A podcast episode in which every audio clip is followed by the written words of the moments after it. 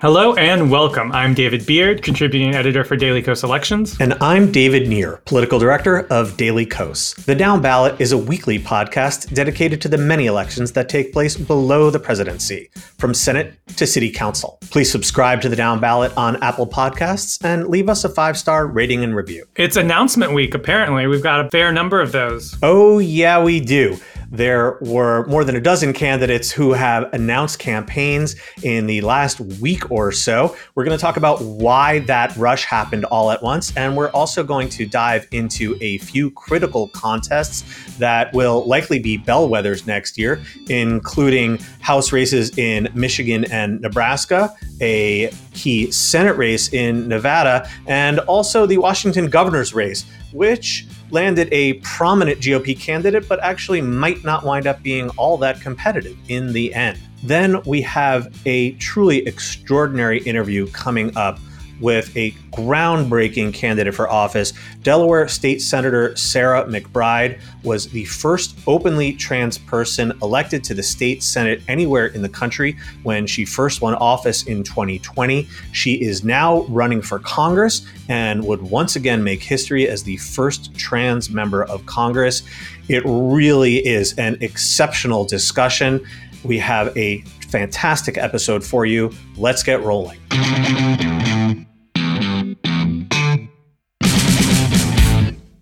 So, 4th of July, quiet week, but then boom, this week, all of a sudden, we had a ton of candidates launching campaigns all at once. Beard, what the hell is going on? Yeah, it's a relatively sleepy time in terms of politics. It's the summer. August recess is coming up. There's a lot of vacations that are going on. But in terms of campaigns, despite it being an odd numbered year and looking ahead to 2024, a lot of those 2024 campaigns are launching now. And there's a particular reason for that. It's because everybody wants to launch their campaigns at the beginning of a quarter. And the quarters are, of course, each three months of the year. And so they want to have a full three months to raise money so that when their first financial reports come out after the end of that quarter, it can look as impressive as possible. So that's why you don't see very many candidates launching in June, because say if you launch June 10th, you have about 20 days to raise money before you have to file your first financial report. And people are going to see it and maybe not be very impressed if there was a good reason that you only had three weeks to do it in. So you want to take that three months, you want to have a big splash for your first financial report. And so that's why we've seen a lot of people announcing, and particularly people announced this past Monday, because of course last week was a holiday, particularly with July 4th being on a Tuesday. It was really, you know, a hard week to make any news. And so we saw a bunch of candidates launch, you know, in early July and specifically on July 10th to kickstart their campaign and to have a good long fundraising quarter for quarter three. Yeah, some candidates do wind up launching at the tail end of a quarter. And there are a lot of reasons for that. If someone announces a retirement at the end of the quarter and you want to jump in right away, you don't want to waste any time, then sure, you're going to do it. And I also think that with, at least on the Democratic side, the salience of online fundraising, you can, in a week's time, if you have a strong network, raise a lot of money and you put out that press release and it says $400,000 raised in 10 days, you know, that actually does look pretty good. But definitely most campaigns still follow this traditional idea of wanting to have as much of the quarter as possible. And these campaigns, they won't release their fundraising reports until October. So it really is a long way off. And Nathan Gonzalez at Roll Call had a really good article examining this phenomenon, and he counted 11 congressional candidates who uh, launched on this past Monday. And we're not going to mention all of them, but there are a few key races that we do want to discuss. The first one is Michigan's 7th Congressional District. This is a key swing seat in the Lansing area that's been left open by Democratic Congresswoman Elissa Slotkin, who is running for Michigan's open Senate seat. Now, Joe Biden won this district by just half a point, but last year, Slotkin defeated Republican Tom Barrett by a 52 46 margin, which, all things considered, especially since it was a midterm, was actually a pretty strong result. And Republicans spent very, very heavily. This was, by our metrics, the second most expensive House race in the entire nation. Barrett on Monday just announced that he'd try again, and he's likely to be the GOP nominee. But there were dueling announcements. The likely Democratic nominee also announced on Monday that he's going to run. That's Curtis Hertel. He, like Barrett, is also a former state senator. Hertel is very well connected. Many members of his family also hold public office. He just stepped down as a top aide to Governor Gretchen Whitmer, who, of course, bestrides Michigan politics like a colossus, and he already has Slotkin's endorsement. So I think it's probably pretty unlikely that any other Democrats could really run against him or threaten him. Barrett last year, part of the reason why he lost, I have no doubt, is that he ran this really far right extremist campaign. He coddled vaccine conspiracy theorists. He ran really ugly transphobic attacks. He just doesn't seem like a good fit for this swingy sort of seat. And we know that Michigan Democrats were seriously pumped up last year for a variety of reasons. I can't really think of a reason why they'd be any less pumped up next year. Can you? And so it feels like Barrett needs something to change that is completely outside of his control. I mean, yeah, he should probably moderate his campaign, but I don't feel like that's going to be enough. Yeah, I think the one thing that he sort of has going for him is, of course, Slotkin was an extremely strong incumbent that he was running against, and that's always very tough, even in a year where you expect to have the wind at your back. And Hertel, of course, is not an incumbent; it is an open seat, so you can sort of point to that as as one thing that might be more in his favor in 2024. But I do agree that on the whole, I think that it'll be, if anything, tougher. I think with presidential level turnout, with sort of, I think the negatives that he built up over the course of the 2022 campaign, I don't really expect him to be in a stronger position in 2024. And this is a really important seat. I think it's really a, almost a quintessential swing seat. It's, of course, drawn by Michigan's new independent redistricting commission. So it's very fair. You know, as you mentioned, Biden won it very, very narrowly, but it's very narrowly also to the right of the country as a whole because, you know, Biden won it by less than he won the country as a whole. And so this is really a seat where Republicans need to compete they need to be able to win this kind of seat because the five seat majority is extremely tenuous. That's uh, what they're working with right now. You know, I definitely think there are going to be seats that Democrats pick up in 2024 if that year is at all competitive, which I'm sure it will be. And so they're going to need to look to offensive potentials and this is the kind of seat they would want to put in play. And i don't really think barrett is the kind of candidate that makes you think oh man i'm i'm really worried now. Of course if it's a great republican year you know everything's on the table but he's going to need he's going to need outside help like you said. Yeah i think we're going to be talking about this race as a bellwether in a year from now close to the 2024 elections. And another race that is also probably going to be a bellwether that saw a major new entrant is the Senate contest in Nevada, where we just had a barn burner last year and probably will have another extremely close contest next year. Yes, Nevada just keeps delivering every cycle with these extremely close races. Fortunately, at least on the Senate level, Democrats keep winning these extremely close races in recent years. We're going to hope that continues. The candidate who announced recently is Sam Brown. He's a veteran who went from really the anti establishment outsider in 2022 when he ran against establishment favorite Adam Laxalt in the GOP primary for Senate and lost to now the establishment favorite. He got really good reviews, I guess, in that race, at least among Republicans. And now the GOP establishment are big fans of his. They're going all in on him being their candidate for 2024 he has a really you know interesting story. His face was badly burned in Afghanistan, and his re- resulting disfigurement is quite striking and definitely helps him tell his life story. But of course, like you know most Republican candidates nowadays, he's very far to the right. He attacked Laxalt from the right, and Laxalt was already, of course, very conservative. He criticized Laxalt for when he was Attorney General not suing to overturn the 2020 election results quickly enough. Laxalt did sue to do so, but in Brown's eyes, he didn't do so fast enough, is the problem. But of course, as crazy as Brown might be and as far right as he might be, there's always someone crazier. There's always someone further to right. And that is former state assemblyman and 2022 Secretary of State nominee Jim Marchant. Marchant ran for Secretary of State, got killed as much as you can get killed in the uber competitive state of Nevada. And of course, did losing stop him or make him think, hey, maybe my complete crazy whack job conspiracy theories are a problem? No. it made him decide that he should run for Senate in 2024. So that's the person Brown's going to have to beat to just get the nomination. He's definitely going to have to like veer off to the right, embrace the crazies to make sure Marchant doesn't, you know, sneak past him in that direction. So it'll be interesting to see how that primary develops and if Brown is able to stay a reasonable general election candidate throughout the primary. Yeah, and just to be clear, Marchant, though he was completely fucking batshit, he lost by two points in Nevada. And anywhere else, that's terrifyingly close. But like you were saying, Beard, that's practically a blowout in Nevada terms. And if freshman Democratic Senator Jackie Rosen can win next year by two points, I think Democrats would be really thrilled. Yeah, I don't know why Nevada can't just have a nice, easy year. I think Democrats in Nevada would, would appreciate that, but it's probably going to be another tough one. And so they're going to need to go all out yet again. Another tough one, but this time for Republicans, is going to be in Nebraska's second congressional district. There, Democrat Tony Vargas just announced a rematch against Republican Congressman Don Bacon. Vargas lost just 51 49 last time in a district that Biden carried 52 to 46. And this announcement was actually something of a surprise.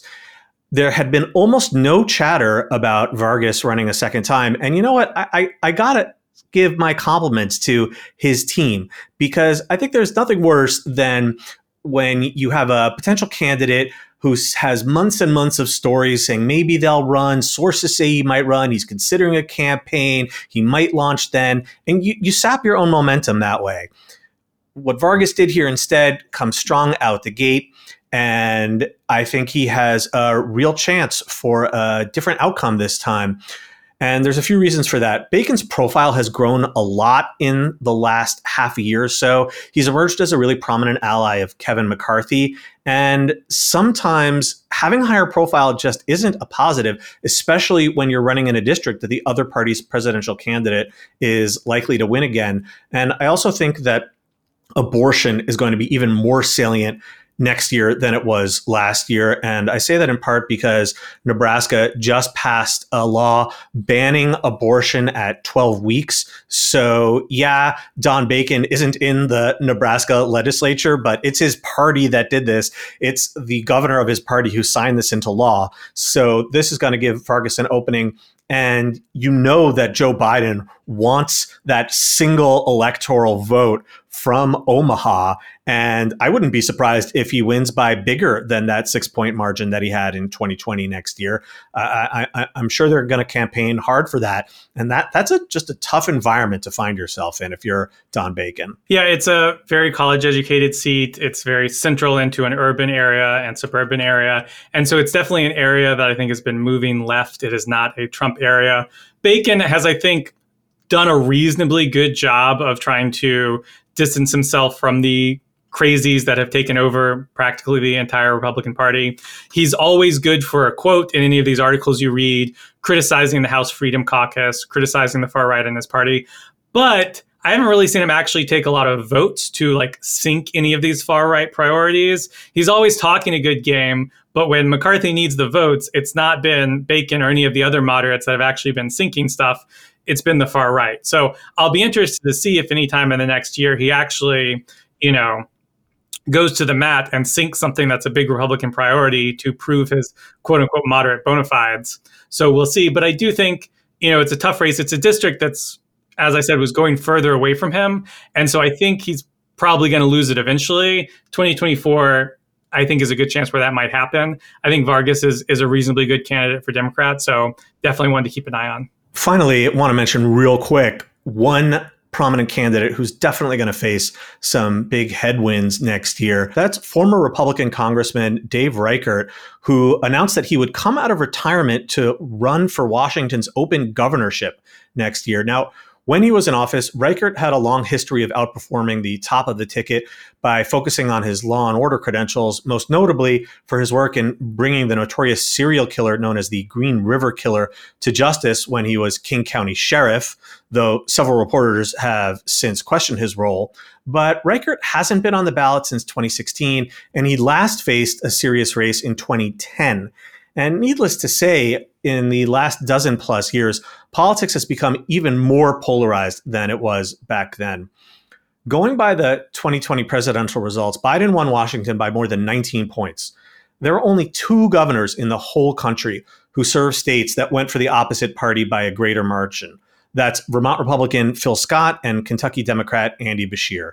Now, we don't know who the Democratic standard bearer will be next year. There are a number of prominent Democrats running, but I, I, I, don't know. Reichert obviously has polling that shows him with a potential path to victory, but this is going to be a presidential year. Biden will probably win Washington by 20 points or maybe even more once again that is just a hell of a difficult headwind to overcome. Yeah, I think Reichert is their best candidate, probably, but I think that speaks more to the lack of a Washington state bench for the Republican side than any particular great strength of Reichert. I think he's fine.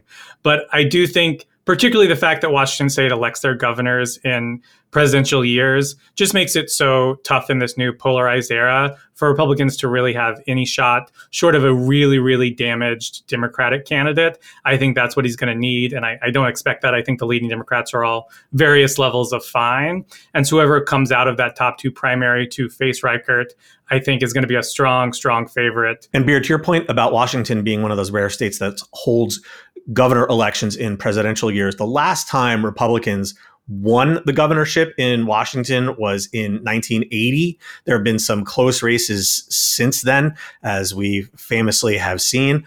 But yeah, that streak, I wouldn't count on it to end next year. Well, that does it for our weekly hits. Coming up, we have an interview with a fascinating, path breaking candidate for Delaware's lone House seat, State Senator Sarah McBride. Please stay with us. It is going to be a fantastic discussion.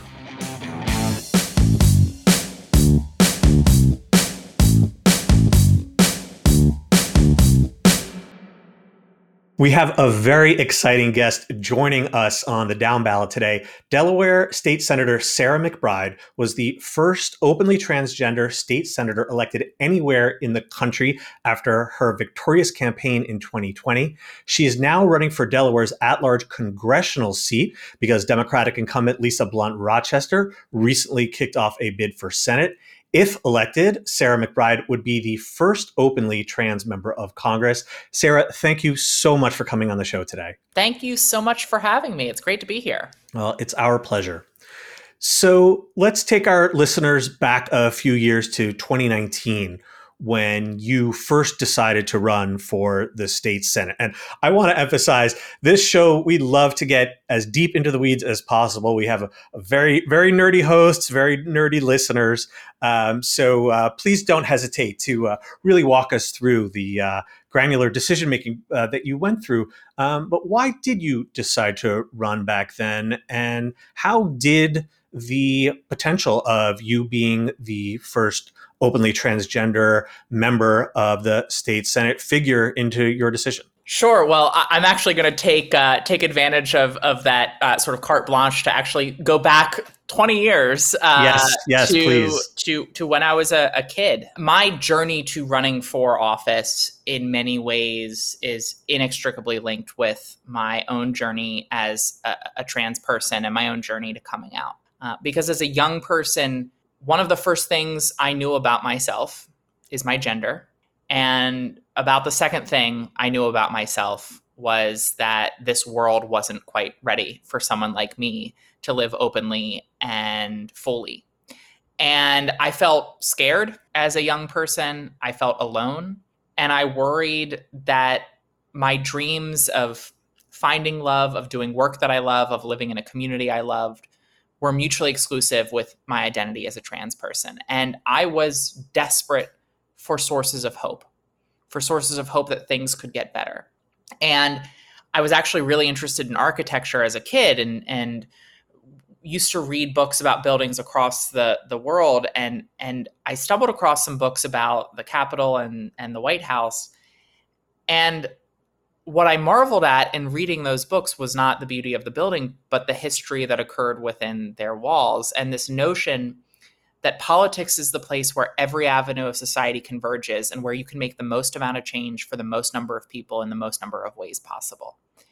And I found hope in that. I found hope that the through line of the story of the country, the story of the history that occurred within and outside of those buildings was the through line of advocates, activists, and a handful of courageous elected officials working together to right the wrongs of our past, to address injustice, and to expand justice and equality for more people. And so I got involved in politics at a young age because I was searching for that hope. And that was the place where I found it. And eventually I, I came out. I got involved in LGBTQ advocacy, first here in Delaware and then at the federal level. Um, but through it all, what I consistently saw was that government is the place where we can make the most change. It has the most opportunity to make a meaningful and real difference in people's lives in addressing not just issues of, of, of LGBTQ equality, but all of the issues that matter to people of every background. And I saw that in that work, in that advocacy work, that diversity in government was critical, that you can't craft effective policy solutions for a diverse country if you don't have the full diversity of that country at the table. That's true in technology, it's true in business, and it's certainly true in public policy. And ultimately, I felt like at that moment, having worked in federal advocacy against the Trump administration, having had the opportunity to work and try to pass positive legislation and beat, beat back negative legislation, and just looking at the stakes for our democracy at that moment in time, I felt like this was the place where my voice was most needed at that point in, in the Delaware General Assembly, but running for office. That you know decisions are made by those who show up and if i wanted a government that more fully reflected the people it sought to serve in both background and in values i needed to step up and so when my longtime state senator decided to retire i ended up running for the the seat that i was born and raised in here in delaware uh, the seat that that i was back home living in. You know, it, I think a lot of people, when I ran, thought I'm going to run for the opportunity to advance LGBTQ rights in the Delaware General Assembly. And what I tried to make clear was if I wanted to specifically just work on those issues, I could have stayed as an advocate. I wanted to work on all of the issues because at, at the end of the day, my sort of philosophy in change making all stems from uh, uh, uh, back to a quote from one of my favorite poets, Audre Lorde, that there's no such thing as a single issue cause because because no one lives single issue lives, and that I was running not to be the transgender state senator, but to be the state senator who was working on healthcare and paid family and medical leave, um, and, and, that was rooted in, in in my experience serving as a caregiver to my husband during his battle with cancer, and I wanted to work on all of those issues. So I I, I ran. Um, COVID hit ran through COVID uh, and got elected in November of 2020. And I'm proud that in my time in the Delaware General Assembly, I think I've kept that commitment. Um, that I'm proud of who I am, that I, I do right by the communities I'm a part of, including the trans community, but that my focus has been on fighting for and actually delivering real change on policies like paid family and medical leave and expanding access to healthcare. And we definitely want to get to some of the healthcare legislation that you've helped pass in the Delaware State Senate. But first, I do want to ask, you know, as you were going through this campaign and then, you know, in your first couple of years being a state senator, was there anything in terms of how the voters or how the constituents or the folks in the state house, you know, how they reacted? Did anything surprise you? Did you have any sort of obstacles you had to, to sort of work through, you know, being the first in this sort of situation? Sure. So, uh, one of the things I knew when I announced for the state Senate, um, similarly to when I announced for Congress, um, I knew that that the focus in the media was going to be around the uniqueness of my candidacy and the historic nature of of the campaign. That it was going to be about my identity, and that I was going to have to go sort of out of my way to reinforce for folks that the most formative experience in my life is not my gender identity. It's a, it's a critical part of who I am, but that the most formative experience for me was serving as a caregiver to my husband and and and grappling through the challenges we faced in him trying to get health care that would hopefully save his life and both of us grappling through finding the time to balance the jobs that we had to pay the bills and the time that both of us needed for him to get care and me to to be there by his side. And so I, I knew that I was going to have to go out of my way to reinforce for the media that I'm a multidimensional human being. But what I think I saw time and time again on the campaign trail was that for as much attention as the media focused on that one particular identity, my gender identity almost never came up on the campaign trail. And in the few instances where it came up, a portion of those, a smaller portion of those few instances, were people with just genuine, genuinely earnest questions, questions that I answered. And I think, you know, brought the conversation back to policies that I was fighting for and conversations that I think resulted in those people with earnest questions giving me their vote. Um, but then more frequently, in the few instances where my gender identity came up, it was people who were excited about sending a message to a vulnerable community here in Delaware and across the country that our democracy is big enough for them too. They were excited about being part of breaking that lavender glass ceiling.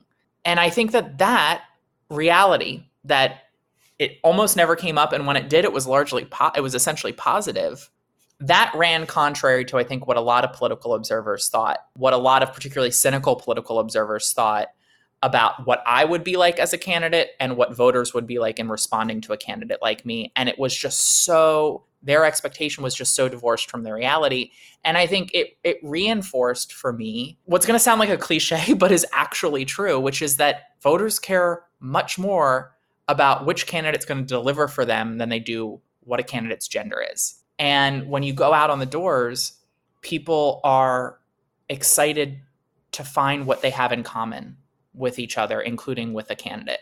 Um, and that that was the theme of the year and a half campaign. And it, it's certainly been what I've seen since then as well. So, Sarah, let's talk about that top priority that you focused on in the legislature in particular, 12 weeks of paid family and medical leave, which you were instrumental in passing. We've seen issues like this struggle in a number of blue states, in large part to business opposition. Why did you choose to focus on this issue in particular? I know you mentioned your husband's health struggles.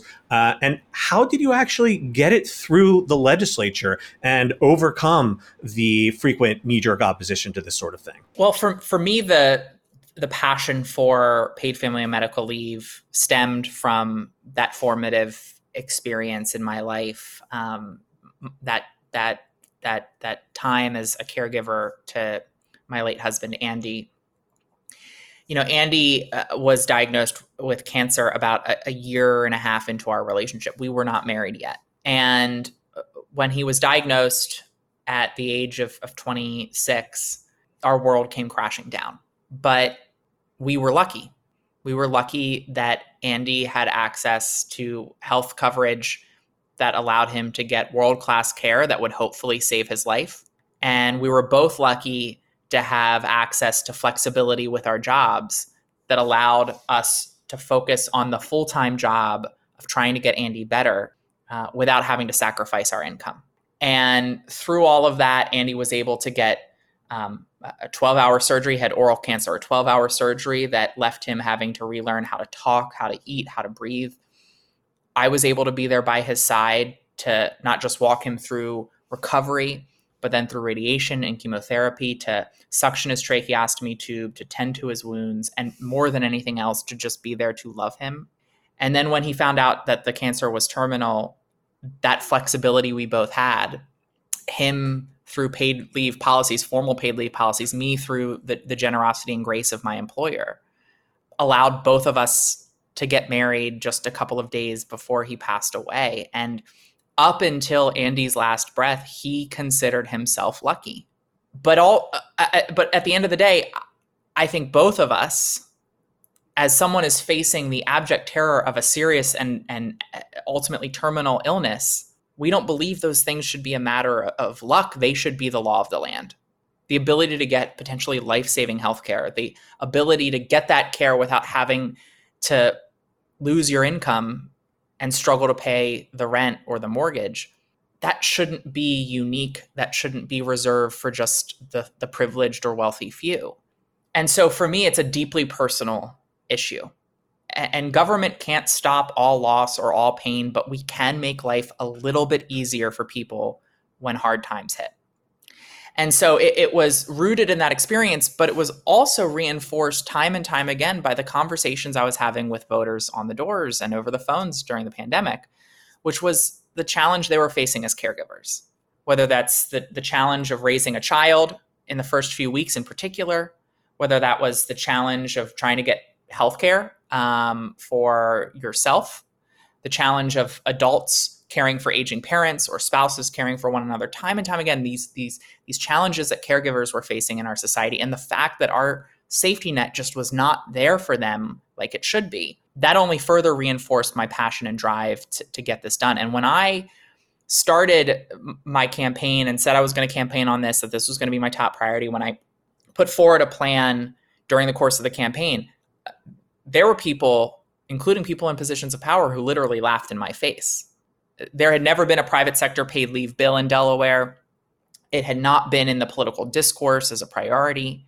And, you know, Delaware had this legacy of being almost conservative, certainly moderate on economic issues. No one thought it was possible. And they said, if it is, it'll take a decade or more. So I got elected. I had a little bit of attention around my election and my, my swearing in because of my identity. And I committed that every single time I was going to talk to the media about my identity, I was going to talk about paid leave. I was going to use that unique platform and that unique microphone to say, this needs to be a priority. I've heard from voters that this is a priority. The support is there. Elected officials have to follow and deliver. We introduced um, the Healthy Delaware Families Act in May of 2021, and it didn't take a decade. It didn't take five years. Within a year, our governor was signing that law, that bill into law. And it required compromise. It required a lot of work. It required going out and saying, I'm going to I'm going to go to places that, that that agree with me and I'm going to go to, you know, a rural communities chamber of commerce and stand there for an hour, 2 hours, 3 hours and just get every question that they have and answer every single question they have sort of guided by i remember during the affordable care act barack obama had that uh, sort of public roundtable where he just fielded every question and sort of defeated the opposition in that moment through attrition and just outlasted everyone and outworked everyone. Um, and I knew that if I outworked everyone, and and and I think more deeply and profoundly, if I showed up everywhere and listened, sometimes incorporating feedback in order to get the votes necessary, but also just giving people the respect to say, I might not agree with you, and I might not incorporate your feed. I might find your fear to be unfounded. I might not incorporate your feedback, but I'm going to show you the respect to listen to you and demonstrate that government isn't making this decision because it's ignorant to your concerns and fears. We're making this decision after having heard you out. And at least instill in people a sense of trust that they had that opportunity and that the decision came out with their ability to, to at least weigh in. And I think through that, we were able to dampen the opposition, in some cases, gain the support of unlikely allies because there was a give and take. And we were able to get that bill over the finish line um, with the super majorities in the legislature that our Constitution required because it had a revenue source. And it is without question my proudest moment in the legislature. It took a lot of work, a lot of sweat and tears, but it was worth it because it's going to do a lot of good. And there will be generations of Delawareans who, when they have a child, who, when they face a serious illness, or when their family member and loved one faces a serious illness, they're finally going to have the breathing room that Andy and I had for themselves too. So, one thing we, of course, have to talk about is the incredible soaring hatred among conservatives toward the transgender community and really any sort of activity that challenges gender norms in any way, such as drag, in the last few years, it has just climbed to new heights. It's vicious, it's slanderous, it frankly feels just completely crazy and terrifying to me. And I'm a cis person. And I know that there is obviously no silver bullet for responding to these kinds of attacks. But I would love to hear from you. What do you think is the most effective way to really respond to and deal with these attacks and just navigate this world where, on the one hand, trans acceptance does seem to be growing, but so does hostility towards trans folks? You know, I'm, I'm just going to step back because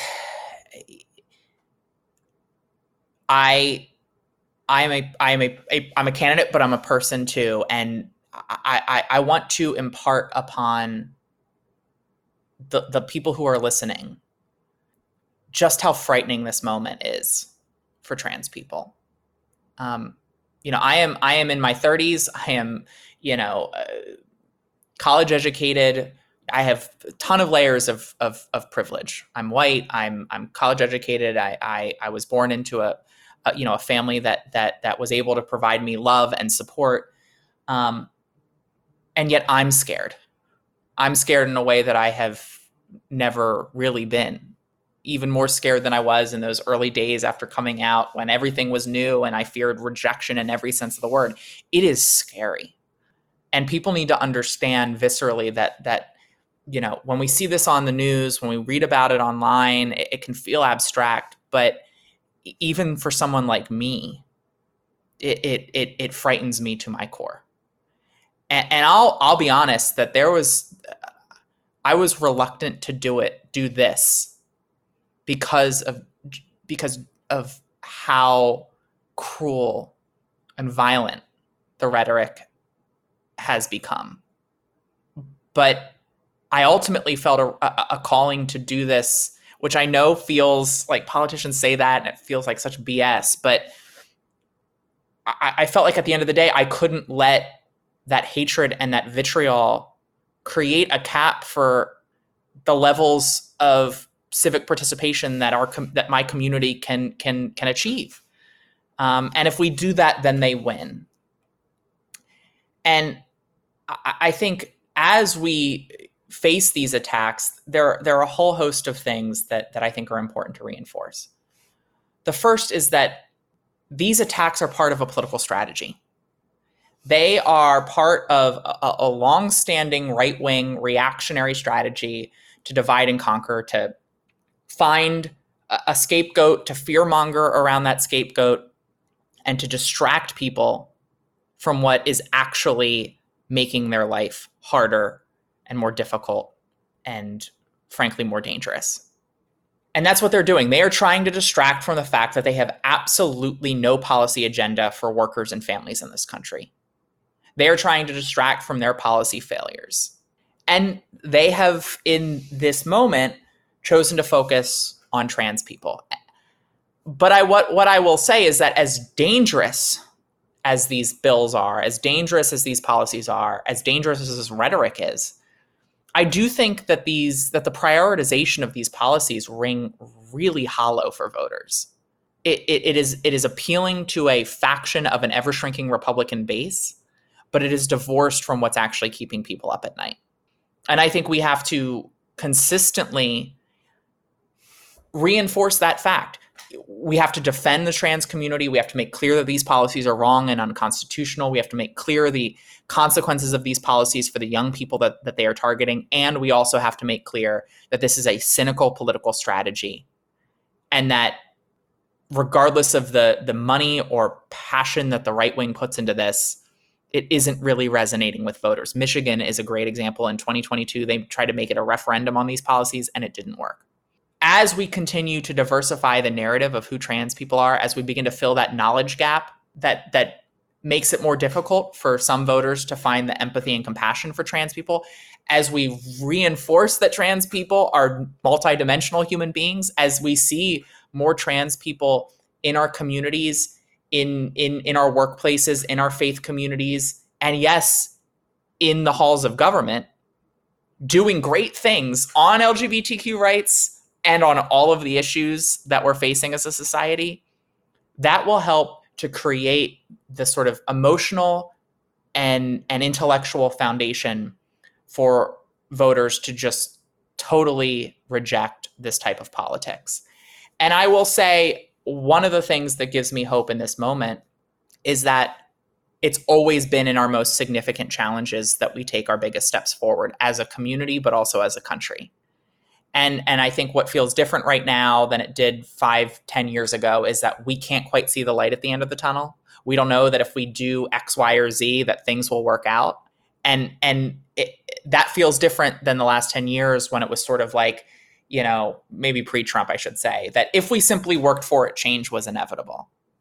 But as I reflect on on my community's history, as I reflect on our country's history, the reality is that that sense of inevitability is the exception in our history, right? That you look out, you look through previous generations. There was no reason for enslaved people in the 1850s to believe that an Emancipation Proclamation was on the way. There was no reason for children in factories in the 1890s to think that it would get better and safer. There was no there was no reason for workers in breadlines in 1929 to think that help was on the way because they had never heard of a new deal. There was every reason to worry that the Voting Rights Act wouldn't pass as John Lewis marched across that bridge in Selma. And there was no reason for patrons at the Stonewall Inn to think that within many of their lifetimes, they'd have the right to marry. And so for me, as I reflect on the fact that every previous generation, including of LGBTQ people, had every reason to believe that change wouldn't come, and yet they persevered and they summoned their hope and they found that light I remain hopeful that if we continue to work for it, if we continue to exist in these spaces and in these places, if we continue to persist, even though right now we can't see the light at the end of the tunnel, we'll summon it and we'll find it. Now, so often we see this again and again these attacks these bills that are coming up particularly you know in red states they appear in the complete absence of trans voices mm-hmm. in most state legislatures and in congress there's no trans members and Republicans are frankly not interested in hearing from the trans community. That's not the purpose. That's not what they're there to do when they're passing this anti trans legislation. Now, you'll have an opportunity if you're elected to Congress to pretty instantly become one of the most prominent trans voices in the political sphere.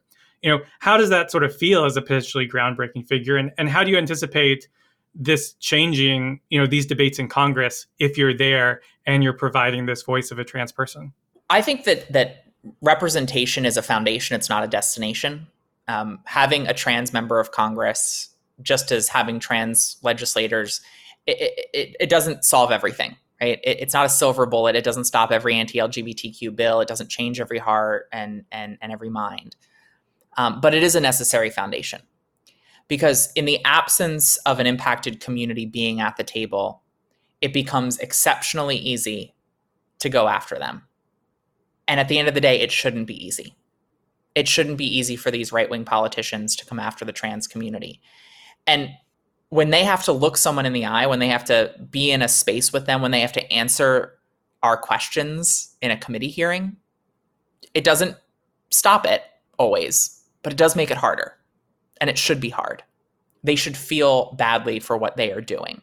And while shame, this Republican Party is largely beyond shame, I do think that most of these people don't actually believe in these types of policies. They're just apathetic to the consequences. And because they see some kind of political gain, they're going for it. But humans are still humans, elected officials are still human. And that discomfort creates just one more barrier to them pursuing these policies with the veracity. And ultimately, if they do, let my presence contrast with their prejudice. Let that be a visual representation of the humanity behind these issues and the cruelty of their policies. And let their pettiness contrast with my desire to make progress on the issues that actually matter to the people that all of us are representing. And in doing that, in presenting that contrast, I think voters will also respond. And it will help to change the culture and the narrative around these issues uh, because of it. And so I, I think there's an important role that each person can have in Congress to, to push back. And I think without, though, a trans voice helping that effort, there's a lot of potential that's not met. And you know, for me, that extra responsibility, I, I have felt that, you know, in in in previous jobs as a first, and I feel it very deeply. But I also know that the only way I can truly do right by the trans community is first and foremost just to be the best member of Congress or the best state senator that I can be. Um, and, and that will go a long way implicitly in pushing back, but also helping to create more doors and more opportunities for more trans people to serve in Congress because one out of 435 is still not representative of, of the population as a whole. Now, just before we wrap up, I want to sort of take this out of, of politics and elections for a second. You know, when I was growing up in, in North Carolina in the 90s, I didn't really have any gay role models. And we've seen that, you know, change tremendously over the past, you know, 25 years, where we've been seeing some of that similar change around the, the trans community. And there are more and more openly transgender public figures now, you know, including yourself. So, so what advice would you give to you know a young trans person or someone questioning their gender identity, you know, in the current atmosphere? The the first is that I have seen enough change over the last ten years, change that was so impossible to me as a kid that it was almost incomprehensible to to to to come away not recognizing that change is truly possible, that nothing is impossible. And the only things that are impossible are the things that we don't try. The second thing I'd say is a lesson that I learned early in my career as I was facing a lot of direct hatred and bigotry and bullying, which is that everyone has an insecurity. Everyone has something that society has told them they should be ashamed of, that they should hide, that is worthy of being mocked and ridiculed. And the thing about us, the thing about trans people, the thing about LGBTQ people is we have taken that fact. We have taken that that bit of ourselves that society has told us we should hide and keep a secret. And we've not only accepted it, but we've walked forward from a place of pride in it oftentimes. And the bullies, for whatever insecurity they have, with any insecurity they may have, they see that individual agency in conquering our fears and our insecurities they see that power and they are jealous of it. And so you should know that you are powerful. You are powerful just by being, and you carry that power with you from the safest of places to the scariest of places. Well, we have been talking with Delaware State Senator Sarah McBride, who is running for her state's at large congressional seat that is going to be open next year. Senator, before we let you go, I need to ask you the most important question, which is how can our listeners learn more about you and how can they get involved with your campaign? Sure. So, uh, people who want to volunteer, who want to donate, who want to learn more can visit sarahmcbride.com. They can also follow me uh, on Facebook at Sarah McBride, Twitter, Sarah E. McBride, and Instagram, Sarah E. McBride. Definitely join on to our campaign, keep up to date because there'll be a lot of opportunities to get involved and help us not just make history, but make a difference. Senator, thank you so much for joining us on the down ballot. Thanks so much for having me. That's all from us this week. Thanks to Sarah McBride for joining us. The Down Ballot comes out every Thursday, everywhere you listen to podcasts. You can reach out to us by emailing the Down Ballot at dailykos.com. If you haven't already, please subscribe to the Down Ballot on Apple Podcasts and leave us a five star rating and review. Thanks to our producer, Walter Einenkel, and editor Trevor Jones. We'll be back next week with a new episode.